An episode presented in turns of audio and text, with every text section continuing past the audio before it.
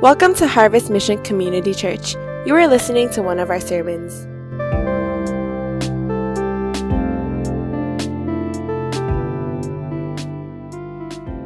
Can you uh, turn to Mark chapter 5? We're going to look at Mark chapter 5, starting from verse 21 through the, uh, verse uh, 34. And as we're continuing the series, some of you who are new, we welcome you. Um, those of us who were here, you know that we started a, a four part sermon series simply called Stepping Out. And we started this about two weeks ago, and I gave the three reasons why we wanted to start this series. And we have today and then also next week to finish off the series as we head into Missions Month. And that was one of the reasons, uh, the threefold reasons. The first one was so that we can prepare ourselves for missions. This is the heartbeat of our church. We, we believe not just in token in our name, nor is it something that we do here and there, but everything that we're about in our church is about God's mission. And so that's why we take a whole month in the month of November every single year to focus on God's heart and His heart, His mission, and what He desires for us to do. Each one of us will have different missions to do and tied into God's ultimate vision. It's going to look different. But as a church, we believe that He has called us to do specific things. So that's why we started this series so that we can prepare in our hearts to respond to God for Missions Month. The second reason is to prioritize our spiritual growth. That this series is really about growing in your relationship with God. I've said this and I'll keep on saying it again until finally some of us can start believing in it in our hearts. You will not grow spiritually unless you take steps of faith. You can read all the Bible you want. You could pray all you want. You could try to live a good life. Quote, I'm put that in quotes because we're all sinful and flawed. But I'm telling you right now, from my own personal journey, as well as many people that I had to counsel and lead, and what I have seen over the years, it is very difficult to grow spiritually when you are comfortable. This is the reason why some of us, if you're honest with yourself, you have to be able to come to that point where you realize if your number one goal is to seek comfort, you're not going to grow spiritually. You can get by by going to church, going to life group, you do your service, you give and do all these things, and you could feel good about yourself that you're doing something but you're not going to grow in that deeper relationship with Christ. You're not going to be able to trust Him. This is the reason why many people after university, as they start working, and even during the time that they're working, they get married and they have kids, there's going to be so many more challenges that will come your way. And I'm telling you right now, life is going to get harder. If anyone tells you otherwise, they're lying. Life is going to get harder. The challenges will be greater the temptations will be more in, intense. Life is going to get harder. And therefore, if you're not growing spiritually, you won't be able to, in your own strength for sure, but you won't be able to handle some of the things that will come your way. This is why you have one of the greatest opportunities right now. Many of you are young. You have an opportunity to grow spiritually far greater than anyone who's in their 50s or 60s when they started later in life. That means that right now, if you discipline yourself and to love God and to step out and live by faith, you will grow to be able to handle, not in your own strength, but as you learn the skills to be able to handle some of the things that will come your way. This is the reason why I believe one of the best measurements of a person's spiritual growth and also the reality of their spirituality is by acts of faith. Do they believe what the Word of God says and do they act upon it? Do they live according to it? Do they trust in Him, in His promises? It's one of the best ways. That's why I want to encourage us. This is my encouragement to all of us that we got to grow spiritually for what is to come, even in the future. And the third and last reason is because faith is really a spiritual muscle. You, you, don't, you don't grow in faith without small acts of faith and exercising. Think about even the Ripple Out campaign. That was an act of faith. You felt that God spoke to you about something. You took a step of faith. You don't know how all things will turn out, but you're trusting in Him. And so, those little acts of faith, or even those bigger acts of faith, will strengthen your spiritual muscle. So, they're all working together. As you're working out spiritually on your spiritual muscle, then from there, what you're doing is you're growing spiritually. And as you're growing spiritually, you will be able to respond to God whatever He desires, even if He speaks to you this coming month in November. It works together. And so that's our heart's desire for every single one of us in this room that we will be able to experience spiritual growth, exercise the spiritual muscle of faith, so that we can prepare ourselves for Missions Month and respond to God. That's why, if you remember part one, I talked about stepping out in the midst of adversity. We talked about Joshua and Caleb and how they faced some of the opposition, but they stepped out and believed by faith. In part two, we talked about stepping out in the midst of scarcity. And we talked about the widow at Zarephath, how even though she didn't have much, she trusted and had faith in that abundance mindset, and God rewarded her and blessed her. Today, I want to talk about what it means to step out in faith in the midst of insecurity. So, adversity, we also talked about scarcity and now insecurity. And I'm going to talk about this bleeding woman that some of you might be familiar about with the story in scripture. So I wanted to start off and ask the question I'm wondering, have you ever thought about how hopelessness is connected to desperation? I want you to think about that for a moment. There are some of us in this room who might be feeling hopeless or even helpless in a situation. And if you really make the link, you realize that oftentimes it is in those types of situations where you it causes you to be desperate. And many of us, we haven't got to a point in our lives because once again, life is comfortable.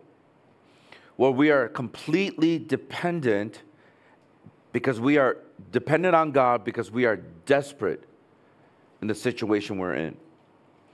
I think many of us have felt or even feel this sense of hopelessness oftentimes. Think about this. Think about a situation where it's beyond your control. And that's when you begin to feel this the world coming in, collapsing on you, feeling the sense of helplessness or hopelessness. And the question is, does it cause you to be desperate for God? Think about when some of us are still struggling with the same issues over and over again. It could either make you more apathetic and not care, or it could hit a nerve in your heart and you realize, I need to change. I cannot continue on this way. For some of us, it might be battling with some kind of addiction. As you know, it controls you. You become a slave to that thing. And until we get to a point of hopelessness or even helplessness, that's when we become more desperate for change. So I share this because I don't think feeling this sense of hopelessness is necessarily a bad thing. In fact, it might be a window to experiencing a miracle in your life as well as experiencing the intimacy with Jesus Christ. When we get fearful, anxious, or even to the point where we can't even think straight, it begins to cripple us so we can't even move forward these are the times we need Jesus more than any other time.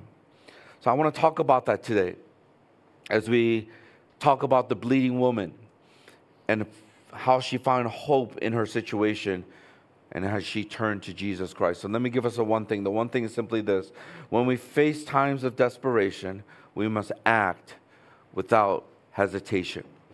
When we are in these moments of desperation, we have to respond with faith and not hesitate. So I want to focus in on that this morning. So I'm going to talk about two things for us to remember about how acting without hesitation when we face times of desperation. The first thing is this we must realize our situation. That is the first thing. We're not going to be able to respond or act with the sense of desperation when we don't realize our situation. So let's look into the story. And I want to put it in the context of a greater story that's happening. that sometimes we just read it by section by section, but when you put it all together, you realize there's something that's really important. In this whole chapter, and even prior, as Jesus is talking about parables, you realize that this is the beginning of miracles that was demonstrated in Jesus' life.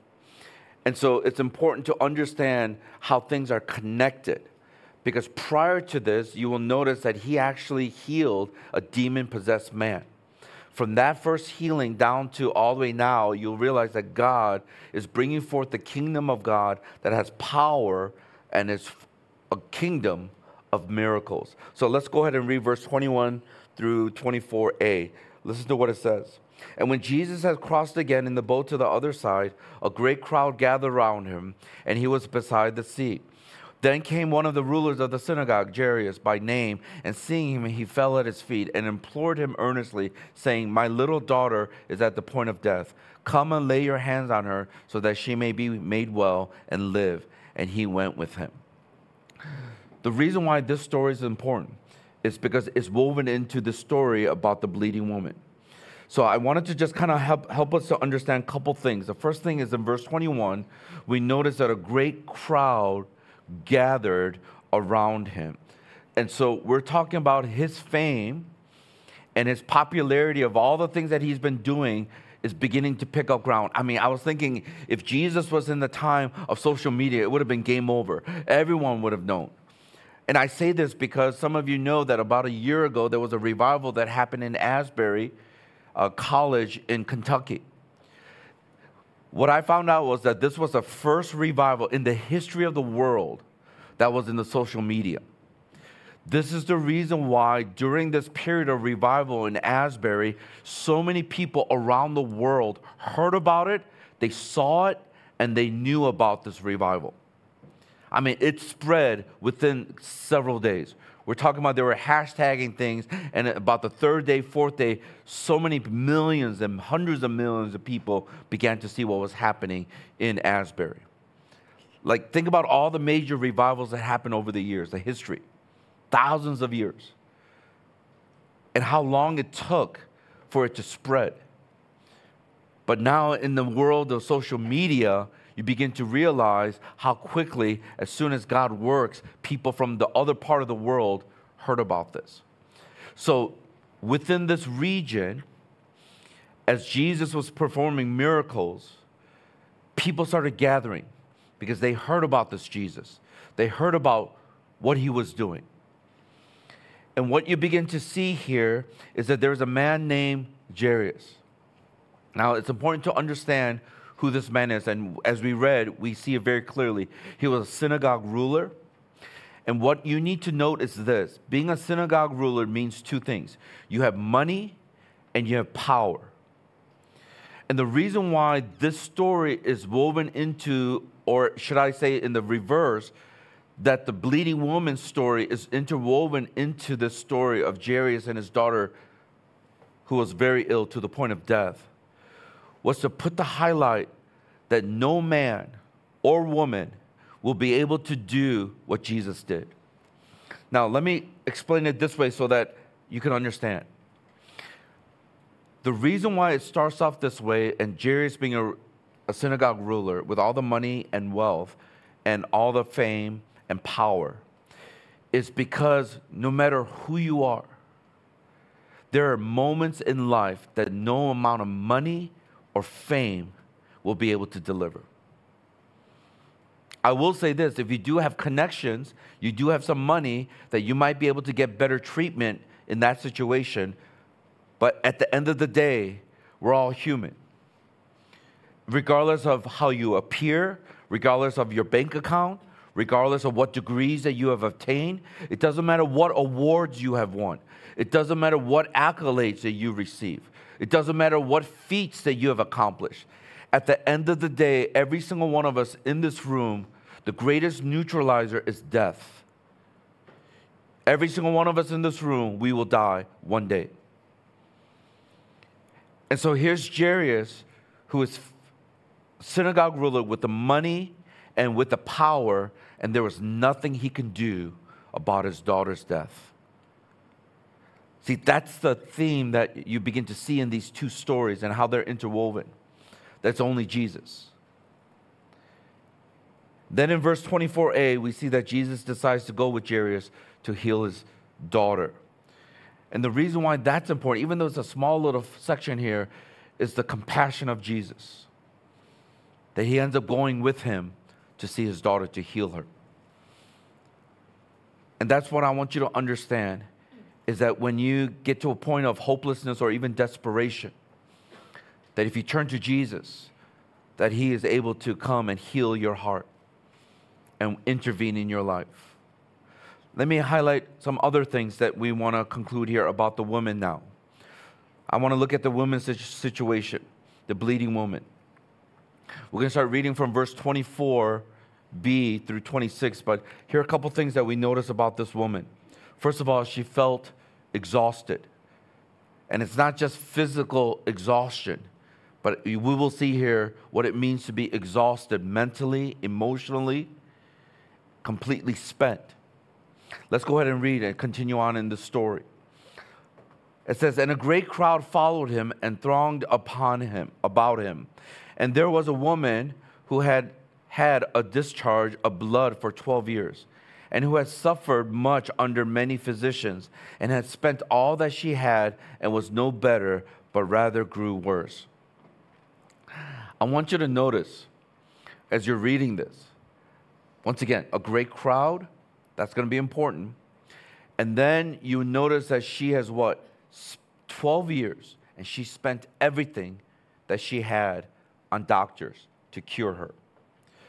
In fact, in verse 25, it states that the woman had a discharge of blood for 12 years. Now, uh, maybe some of the women can relate to this more than men. Some of you men are thinking, does she have a bloody nose? But uh, we don't know exactly what the disease was. But all we can say is this it was either a chronic menstrual disorder or it was some kind of hemorrhage that she had that she was suffering from for 12 years. I want you to try to imagine this. The story comes alive when you put yourself into her situation. For 12 years, she was bleeding, hemorrhaging. So you got to try to understand like, you want to stop this bleeding. It's kind of like some of you have a constant cough from COVID and you're still coughing. You know, how do I get rid of this? Just think about something that's lingering, that continues to hamper or hinder you in living your life. So 12 years. In verse 26, we notice that she went to see many doctors and she spent everything that she had to find a cure or to be cured. It says, it says this in verse 26 was no better, but rather grew worse. So try to imagine you're putting all your money you're spending all this time to see these physicians. And instead of getting better, it was what? Getting worse. I could understand if it's neutral, but it was getting worse. And this story of the bleeding woman was told back also in two other books the book of Matthew and the book of Luke. In fact, Luke, who was a what? What was he? He was a doctor, he was a physician. So he, he's not going to say, Yeah, my profession, it stinks because we make people worse. No. But listen to what it says in Luke chapter 8, verse 43c. It says, She could not be healed anymore. I mean, this is a doctor telling you. You come in and you have some symptoms, and he goes, Sorry, you, you can't be cured. This is it. And this is where the sharp realization that human help is not sufficient. That's what I want you to be able to understand. In the same way, Jairus, no matter how much money and power you have, you will not be able to heal your daughter. In the same way with this woman, human help was not sufficient. I'm wondering if you could imagine the desperation she was going through. I'm wondering if some of us have come to this point of desperation. I think for many of us, when we go through desperate times, it helps when there are other people around us who can remind us of the truth, who can walk with us. So I want you to try to understand how exhausted she must have been. going to the doctors. They can't do anything for her. It's getting worse. 12 years of bleeding. I mean, we're talking about physically exhausted, mentally exhausted, emotionally exhausted. The second thing that I want you to notice is not only did she feel exhausted, but she felt excluded. You know, one thing that we cannot forget is that under the Jewish ceremonial laws, the woman was considered ceremonially unclean according to this Jewish law, that she could not be near the temple or other people. I want to read to you Leviticus chapter 15, verse 25 through 27 in the New Living Translation. Listen to what it says and it's referring to the bleeding of women, the monthly menstrual cycle. It says this If the menstrual flow of blood continues for many days beyond the normal period, or if she discharges blood unrelated to her menstruation, the woman will be ceremonially unclean as long as the discharge continues. Anything on which she lies or sits during that time will be defiled, just as it would be during her normal menstrual period. If you touch her bed or anything on which she sits, you will be defiled. You will be required to wash your clothes and bathe in water, and you will remain un, or defiled until evening. Now, I know this sounds really ridiculous now, but this was during the time of Jesus.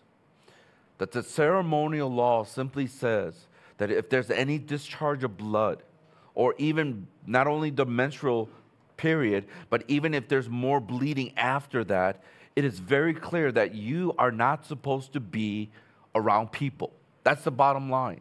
Because because of the discharge of the blood, you will defile people. Even the bed that you sit on, the chair that you sit on, you will defile it. So that someone else sits on that chair, they become defiled. I'm trying to think about that kind of system of ceremonial laws. On one hand, it's because it's a sense of holiness before God. But then on the other hand, it just seems so ridiculous that as you're discharging, like you have to be completely excluded and isolated.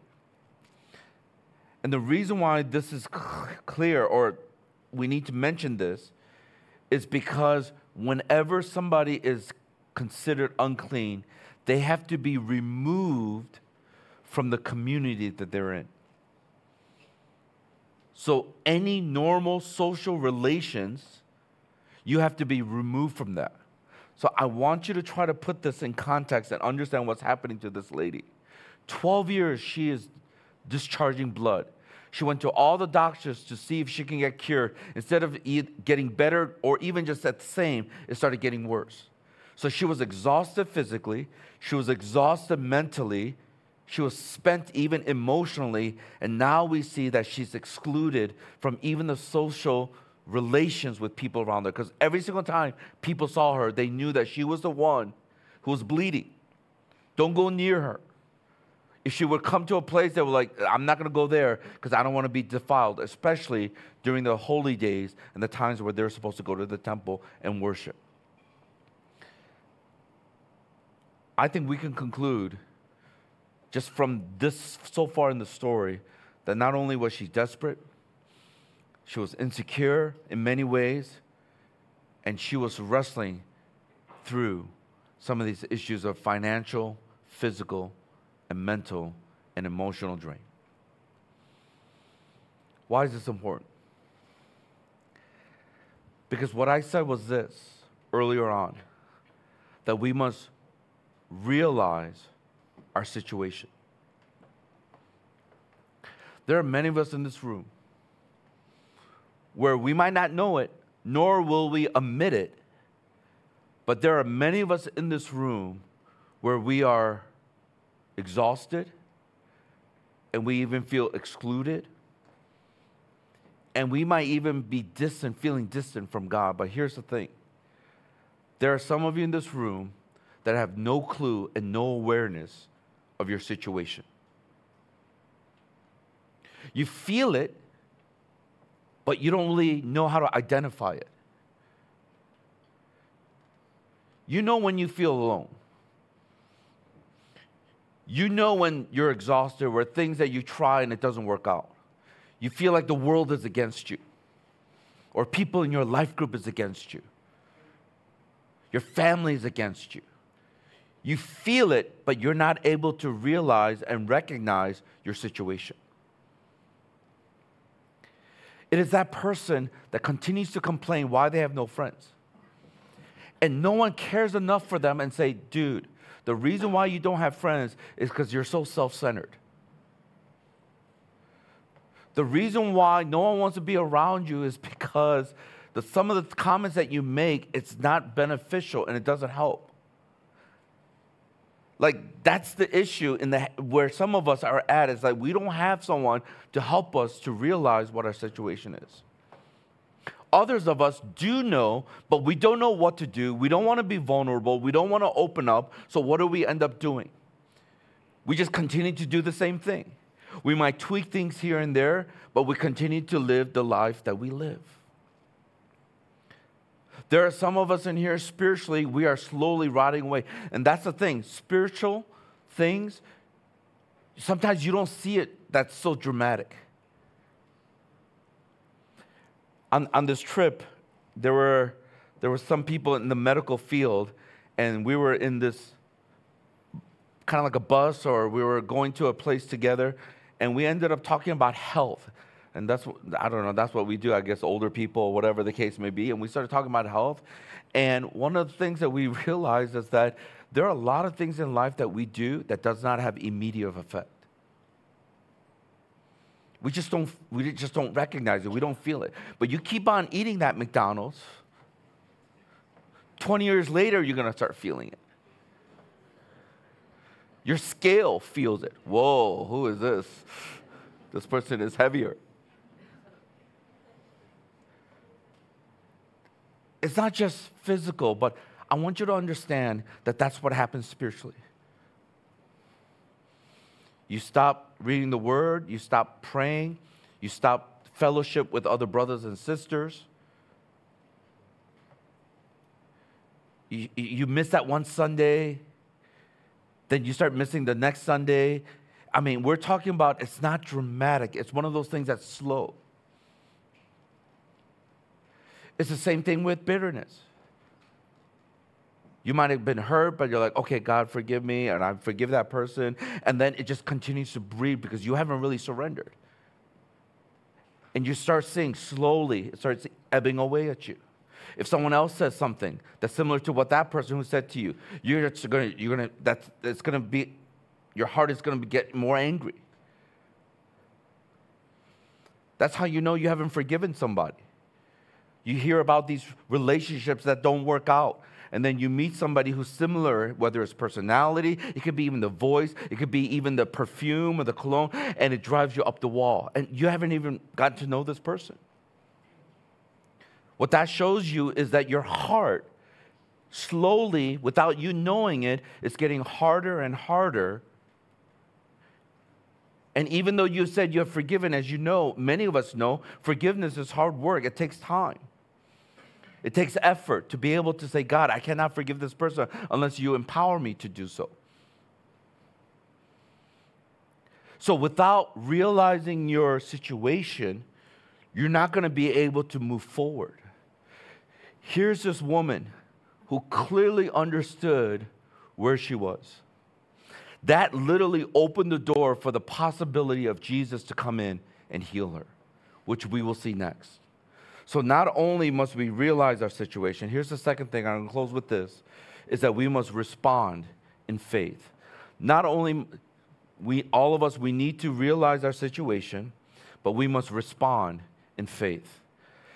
As the bleeding woman was desperate in her situation, there's to be a couple things that you see that she does and she experiences so that you could draw some conclusions from this. The first thing is this there was a clear demonstration of her faith. There was a demonstration of her faith. I want to read verse 27 through 29. So I hope you're understanding the flow of the story because Jesus came and the crowd gathered. Jairus, the synagogue ruler, his daughter was dying. So he asked Jesus, Can you come and heal my daughter? Jesus, in his compassion, he decides to go with her. And as he's going, he comes across this woman we get her situation. Now we're going to see her respond in faith. Let's read verse 27 through 29. This is what it says. And she had heard the reports about Jesus and came up behind him in the crowd and touched his garment. For she said, If I touch even his garments, I will be made well. And immediately the flow of blood dried up, and she felt in her body that she was healed of her disease. Incredible. In verse 27, I want you to notice a phrase she had heard the reports about Jesus. So all she had and all she knew about Jesus was from other people's experience. She didn't experience it for herself, she just heard about these reports. She probably saw or heard from these people who got healed. She probably heard or saw of what Jesus did to these people in his compassion and his love. So it was not her own experience, but it was from other people's report, other people's experience as they reported. But here's the amazing part of this whole thing that was enough to elicit faith in this woman. There are many of us, and I'm one of them who's included in this, that I need a lot of proof. Like you can say whatever you want to do, but unless I see proof, like to me, I, I tend not to be, uh, what's the word for it? I'm not as gullible, nor will I readily tell people, oh, that's great. Because maybe I'm just, my heart has become very cynical. Maybe it's really easy for me to kind of be like, okay, I've seen that, I've, do, I've been there, I've done that, I've seen that. So that's why even when people are like, oh, you know, they're, they're serving and doing all that stuff, I mean, I've seen so many people serve. I've seen so many people do great things. But later on, when you find out they did it for themselves, they want to make a name for themselves. They want to be recognized because they're so insecure. They need affirmation from other people. There's a lot of reasons why we do what we do. So, just the act itself, we got to be careful. And so here's this woman. That's why it just amazed me as I'm reading this. She just heard of the report. She knows nothing else of Jesus except for the report that she heard. And that was enough to elicit the faith that we will see how she demonstrates it. I think in our desperation, that's when we become vulnerable. And when you become vulnerable, then you're willing to seek after help. And I think one of the hardest things now as we live in Asia is the issue of vulnerability. Many of us are not vulnerable enough to then seek for help or even realize they need help and then receive the help from others. And that's why many of us continue to live the way we do. It might not be 12 years of discharge of blood, but it might be 20, 12 years of bitterness. It might be 12 years of just your heart being so hardened. There's a lot of stuff that's going on in our lives that we don't really see. But she hears this report. And because she was so desperate, she does something that's very interesting. In verse 28, the woman, the woman decides in her mind that Jesus is the only one who can actually heal her. So look at, let's look at verse 28 again. I, th- I think this is interesting. The woman says, What?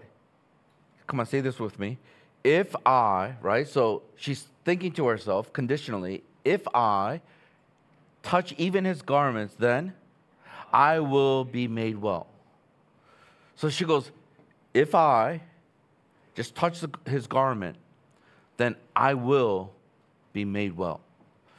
Now, you're not going to understand the power of this if you just read it like this. Because when you translate this phrase in the original language, what you will notice is that it says, she kept on saying, which I thought was really powerful. Think about this for a moment. She's speaking to herself, if I just touch the garment of Jesus, then I will be healed. But the way it's phrased in the original language, it simply means she was repeating it over and over and over again. Like, if I, if I just touch his garment, then I'm going to be, I know I will be healed. If I touch his garment, just, just even his garment, I'm going to be well again. It's as if she's trying to encourage herself to muster up the courage Because you have to understand her situation. For her to even just try to reach out and do that, we're talking about it took some amount of faith. Also, I want you to understand she could have made a lot of excuses. Oh, he's too busy. Oh, he's walking with Jairus. I, I don't want to interrupt. Or I'm not good enough. That why, you know, why should he come and pay attention to me? She, she could have made a lot of excuses. Because I'm so unclean, if I even touch Jesus, then he's going to be defiled. Why would I do this to this rabbi? There are so many things that could have been running through her mind. So that's why she goes, If I just touch his garment, then I know I will be healed be made well if I could just touch his garment. Can I just encourage us? There is something powerful when you have to repeat something to yourself over and over again. Can I get a good amen to that? Does anyone understand what I'm saying? There are some of us, you need to talk to yourself. I know that sounds really weird because if you do that in the elevator, people will get out of, on the next floor. But some of us, we need to practice repeating God's truth to ourselves. This is the reason why, even before you step out the door, you lose. Because your mind goes in so many different directions that it's not truthful, but it's deceitful, that Satan has deceived you and you start believing. Some of you, even before you end up doing anything, you're already like, oh, it's gonna fail anyway. Your mindset is so negative, I'm telling you right now, you're not gonna even be willing to take a step of faith. If we had this kind of mindset, scarcity mindset, and just a neg- negative mindset, we wouldn't be doing what we're doing right now as a church. We would not even be moving to the place that we're going to move into. I'm not trying to preach prosperity gospel or psychological uh, positivity. But there are times, and we see this in scripture, where the psalmist speaks to him and goes, Why are you downcast, O my soul? He's talking to himself.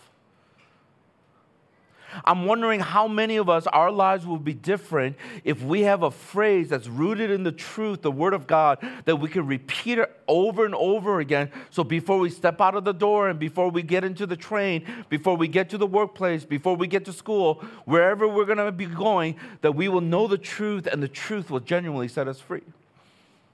What would it be like if we say to ourselves that I, I am I'm a child of God? I am dearly loved. I'm his beloved. And God has a plan for me this day. I don't know about tomorrow, but this day, because I have breath, everything in me, I'm going to praise the Lord. I would say, and I'm, I'm, I'm not going to try to judge here, but sometimes you could tell by just even the way people worship, the volume of it, even when I'm preaching or even when we're talking to people, you can tell sometimes how people are doing.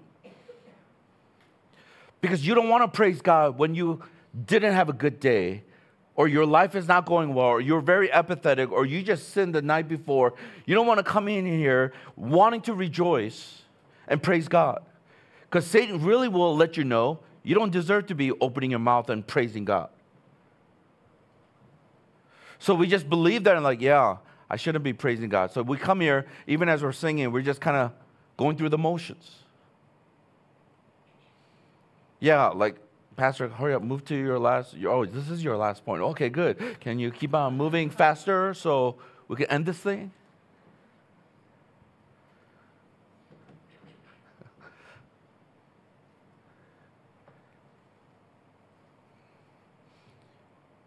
These are the times when you have to speak truth to yourself.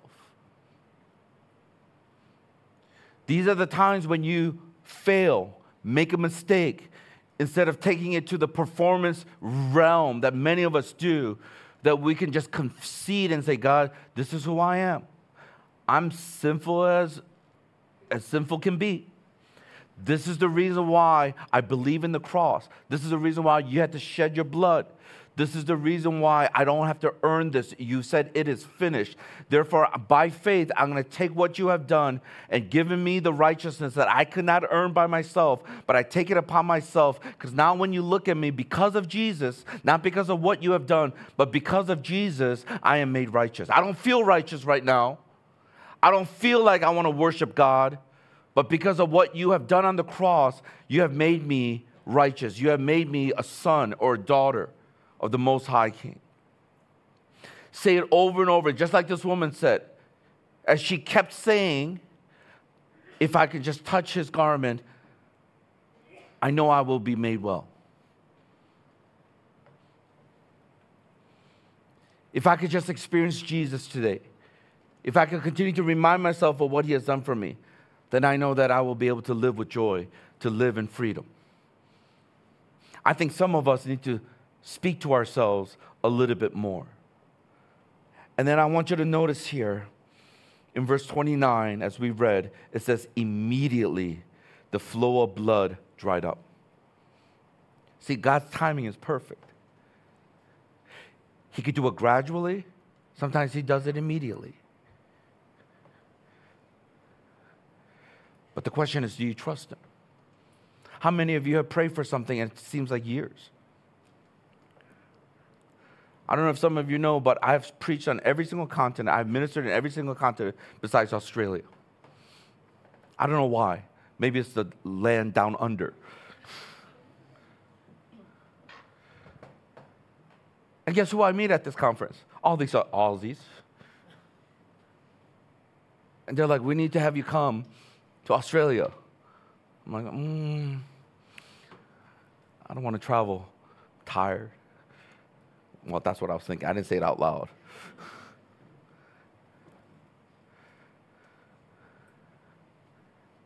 I don't know why. Maybe if I went in my 30s, I would have never been in Hong Kong. I don't know. Who knows? Because my friend went to Australia and he says, I know where I'm going to retire, retire. I'm like, what are you talking about? He goes, I'm going to retire in Sydney. I said, why? Because you have the ocean. The weather is nice. So many cafes. It's an international city. All of you who've been to Australia, like, yeah. If there's any Aussies here, they're like, yeah. Yeah, dude.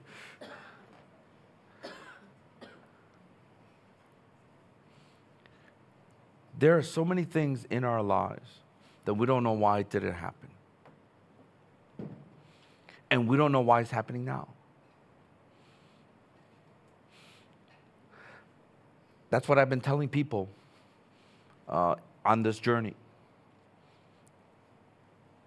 Because when I wear a cap, I know without it, you could tell how old I am. But when I wear my baseball cap, I mean, it brings me great joy when they say, How old are you? Like 30? I'm like, Come here, let me give you a hug, bro.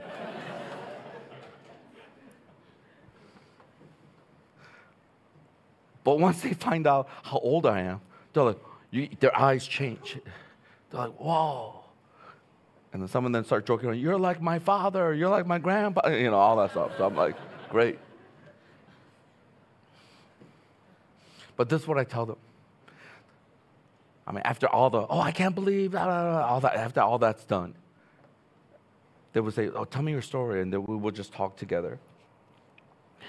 And I said, if I did what I'm doing now, and making the connections and meeting different people, experiencing different things, if some of these things happened when I was in my 30s, I don't know if I would have made it. What I'm simply saying is that level of experience would have been so overwhelmingly crushing because of my character in my 30s, it, it would have destroyed me.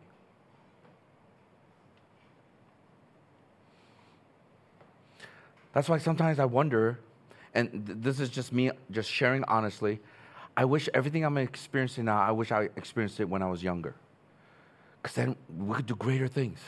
We could conquer the world. We could do all these incredible things.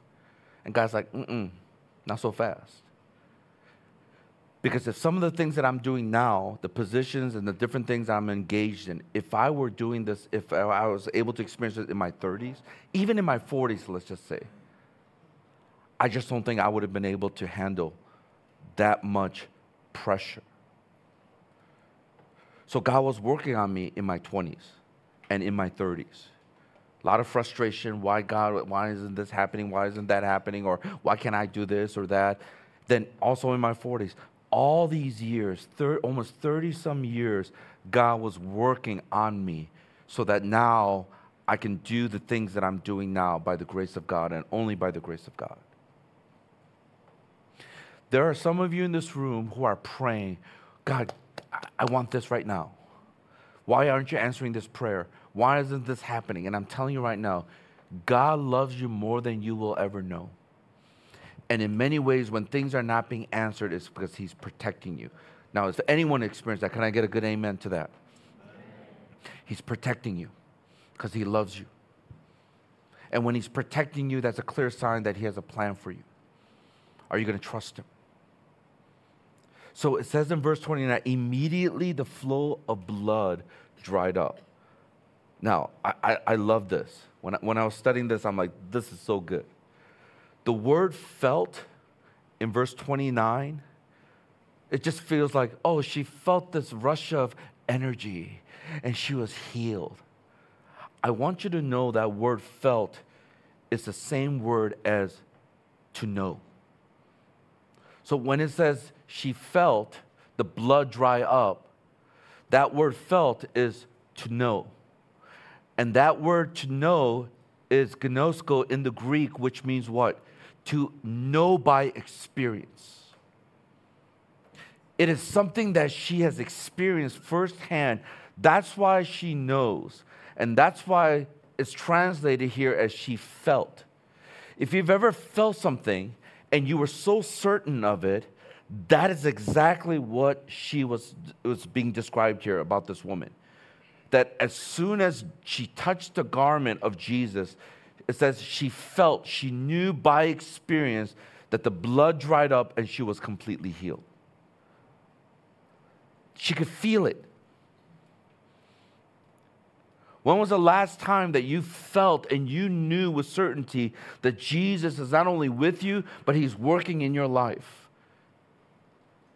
Literally, it was a demonstration of her faith of speaking to ourselves over and over again if I could just touch his garment, and then I know I will be made heal or made well. Her speaking to herself over and over again, and finally responding in faith as she demonstrated by saying, I'm going to go ahead and touch his garment and she knew right away she was healed. Here's another thing that I want you to know. This is important. We see not only the demonstration of her faith, but there's a declaration of her of faith. Let's close out with verse 30 through 34. And Jesus, perceiving in himself that power has gone out from him, immediately turned about in the crowd and said, Who touched my garments? And his disciples said to him, You see the crowds pressing around you, and yet you say, Who touched me? And he looked around to see who had done it. But the woman, knowing what had happened to her, came in fear and trembling and fell down before him and told him the whole truth. And he said to her, Daughter, your faith has made you well. Go in peace and be healed of your disease. It seems very awkward and a little bit absurd that Jesus asked, Who touched me? Because we shared earlier, there are people gathered around them. I mean, we're talking about shoulder to shoulder. They all wanted to be around Jesus. So to ask who touched me, it kind of seems ridiculous. Uh, a lot of people are touching you. You know, a lot of people are around us. But keep in mind, in verse 30, he asked that question Who touched my garments? Now, can I just pause here and help you to understand? Jesus does not ask a question, listen, because he doesn't know. Who did that? And then you look over here, but they're over here because they tapped you like this. That's not Jesus. I want you to clearly understand whenever there's a question in the Bible that Jesus is asking, it's not because he doesn't know. He asked the question for the other person's sake. Surely the disciples did not get it, right? We, we get this. They're pretty, they're sheep you know, they're dumb sheep. They continue to not get it. Sorry, those of us, it just dawned upon me. Holy Spirit revealed to me there's a life group called Sheep. So praise the Lord. praise the Lord. We love you. I feel like they're always sitting at the same section, so this is my, I don't know, cheering section. They just get excited. Anyway,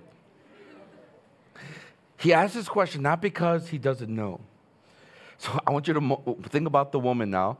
She's like, if I just touch his garment, then I know, I know I will be made whole. And she, she had enough courage, elicit that faith. She touches it, and all of a sudden he goes, Who touched my garments? I did, Jesus. No. You have to understand. She's like, This is not good. He knows. I'm guessing if the woman was possibly thinking, This is Jesus, does he know that I'm bleeding and I'm defiled and I might have just defiled this rabbi?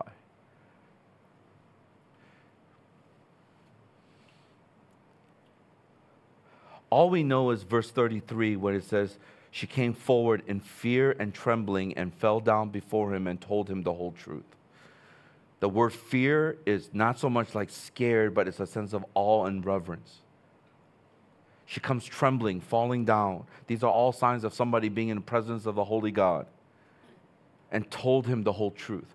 This is what happens when you begin to encounter Jesus. You see who he is, and you come humbly in fear and trembling, and you fall down on your face and you say, God, you alone are worthy. You alone can heal. You, you alone can intervene in my life. So the question is still this. I, I want you to think about this. We haven't answered it yet. Why did Jesus ask the question, Who touched my garments? Let me give us several reasons, and then we'll close out with this. Several reasons. Knowing Jesus and the way he interacted with people, knowing the situation. First of all, is the reality of the healing. He does this in other portions of Scripture.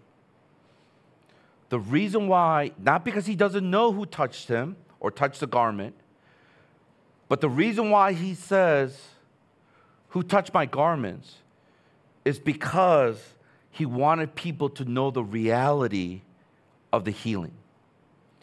Jesus didn't want the crowd to think that there was, he was a, some kind of magical healer.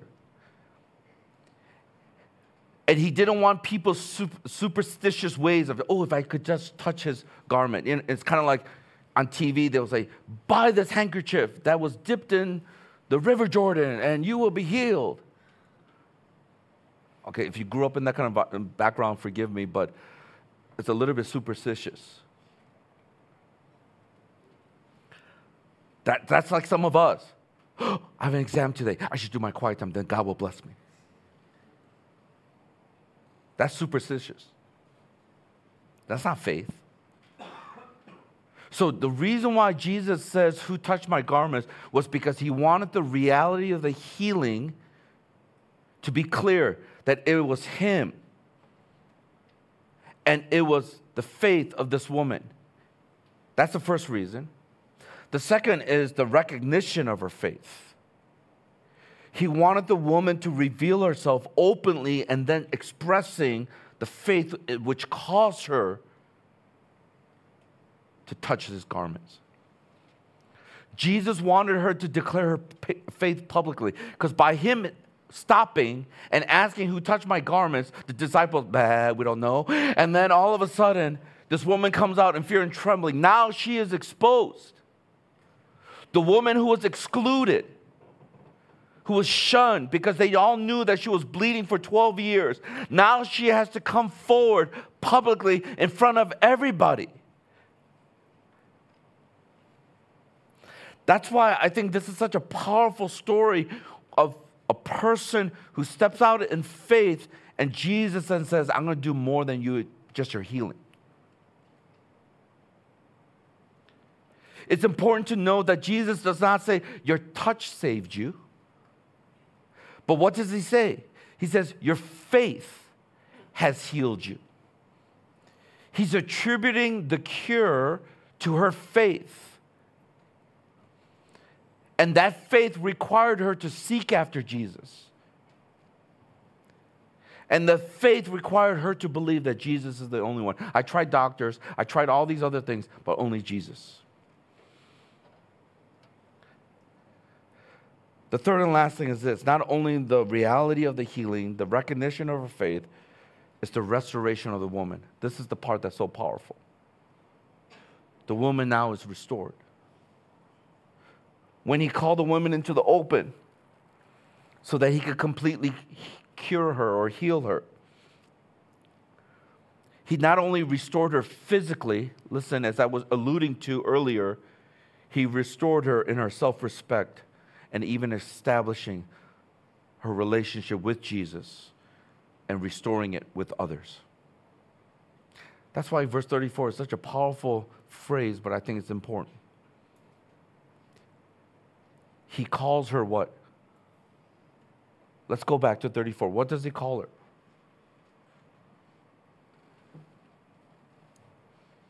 Come on, say this with me. Daughter. He could say, uh, woman, which he has said many times. But what does he say? Daughter, which is an intimate, relational word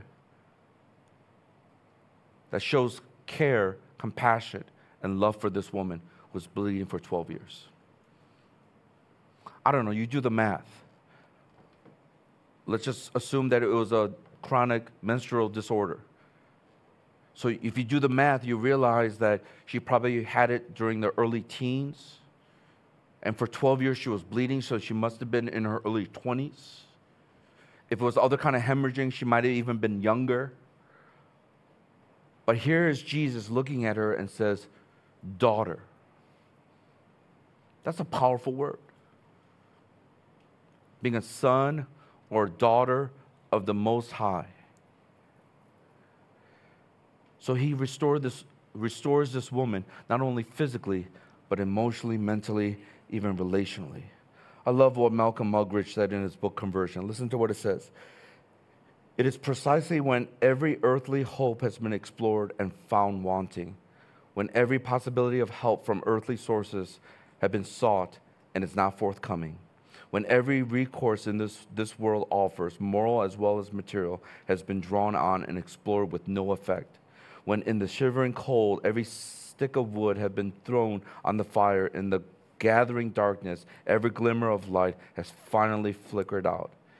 It is then and i'm going to pause here. I want you to get the fullness of this quote. It's when everything in this world that it has promised that it completely has failed. Everything that you hope for that it will bring you happiness and you get it and you realize it doesn't. That's why sometimes you got to grow up to understand how precious Jesus is.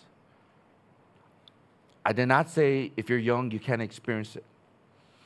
I've seen many of you who are young, even for myself as a 13 year old boy who have experienced all these things. Even at a 17 year old, when I was 17, when I experienced everything that a 17 year old can experience and more, when I finally came to that realization Nothing else in this world can satisfy except for Jesus Christ. That's when I gave my life completely over. Some of you are still in the process. Jesus is not that great to you. He's not that good to you yet because you haven't experienced the fullness of what it means to chase after something and you realize it's so empty, only Jesus can satisfy. That's why I say it not facetiously or just jokingly or whatever the case may be. I say some of these things in a way to help you to understand for some of us, that's what it's going to take. Some of you need to chase after the world. Some of you have to go through a lot of heartaches through relationships.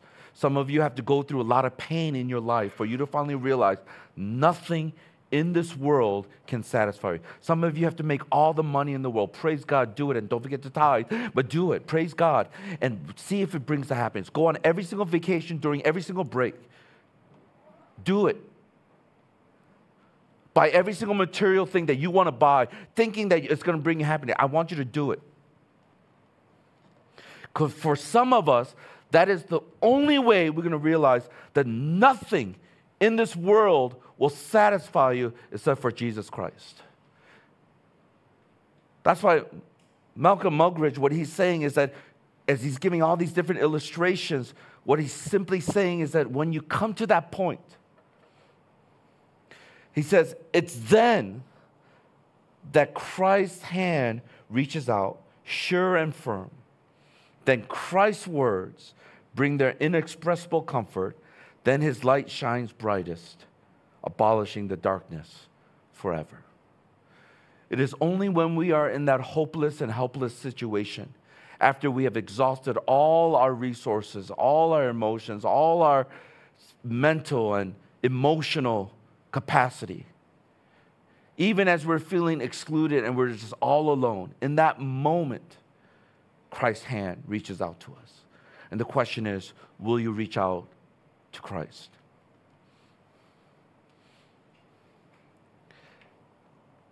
How about us this morning as we think about the story of this bleeding woman? When was the last time you demonstrated your faith, even when things were hard?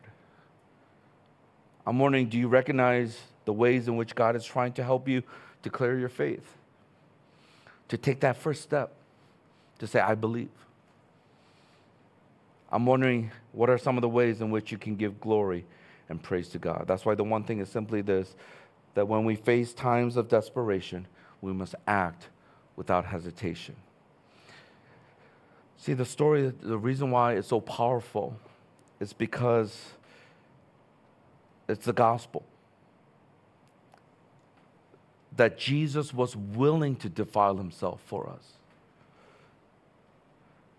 That's why the Bible says, He who knew no sin became sin for us, that we may be the righteousness of God. He wasn't afraid of being defiled. He died on the cross so that you and I could have life, that we could be made clean. That's why even Paul says, What? Therefore, we are a new creation. Because of Jesus, we are a new creation. The old has gone and the new has come. Jesus wants to restore us. He might even be willing to heal us today if some of you are suffering physically, some of you who are suffering emotionally and mentally. Whatever it may be, what it requires is for us to take that first step. You might have to say to yourself, man, if I step out in faith, maybe God can work in my life. Maybe Jesus can come help. You have to keep on saying this over and over again, and that uh, enough courage to then elicit this act of faith. Just to touch just his garment. To be surrendered and say, God, just come and touch, just, just touch me once in my heart, and you're going to change me. All that bitterness, all the worry, all the anxiety, it, it will flee. But it will require faith, which you have to exercise as God moves in your heart.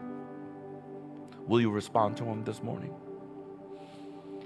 Because when we can come to that point of desperation, that's when we have to, without any hesitation, we have to act and say, God, I need you. You're the only one who could help me. That's why I want to encourage you this coming week, even today, right now First of all, be aware of your situation. If you don't know, ask somebody. That's, it's that simple. Ask your life group leader. I think they've been so nice to you, they, they, they don't want to tell you the truth right now because you might be overwhelmed. Yeah, you're kind of self centered, kind of selfish. But, but are you, do you want to know your situation so that you can turn to Jesus? So be aware of it. If you don't know, ask somebody. It might be a friend. And remember, friends really tell the truth. Second thing is be attentive to God's voice. Listen to what He's saying. A leader, a preacher, or somebody, a pastor, they can tell you things, but it ultimately has to be God's voice that you hear and you obey. What is it that God is trying to say? You got to be attentive. He might be, you got to be more vulnerable. You got to confess this. You got to let this thing go. You got to trust me in this. And the question is will you obey as you're being attentive to his voice? And the last thing is be available to God's miracle. Being available simply means that I might linger and I'm, just going to allow you to do what you do best, God supernatural things. Be available means maybe you just need to take some time out throughout this week to just sit in His presence. Some of you get back into the words, carve out time for prayer, reflection. Once again, I'm praying, and I prayed this morning that God will put an insatiable desire in us for the presence of God. That wherever you are, you might have come through a, a long journey or a difficult up and down recently, and here you are, you're saying, God, I hunger and thirst. I need your presence. If you could come humbly like that, I'm wondering what He will do. Would He perform a miracle? Will He work in your life? We cannot answer that, but one thing I will say is this we are definitely posturing ourselves for something to happen. Maybe not right now, but in the hours to come, in the days to come, in the weeks to come, we are posturing ourselves humbly. You don't need to suffer 12 years of what you're going through. Today might be the day that He will set you free. I pray that He will do that by the grace of God. Thank you for listening to the Harvest Mission Community Church podcast. For more information, visit our website at hongkong.hmcc.net.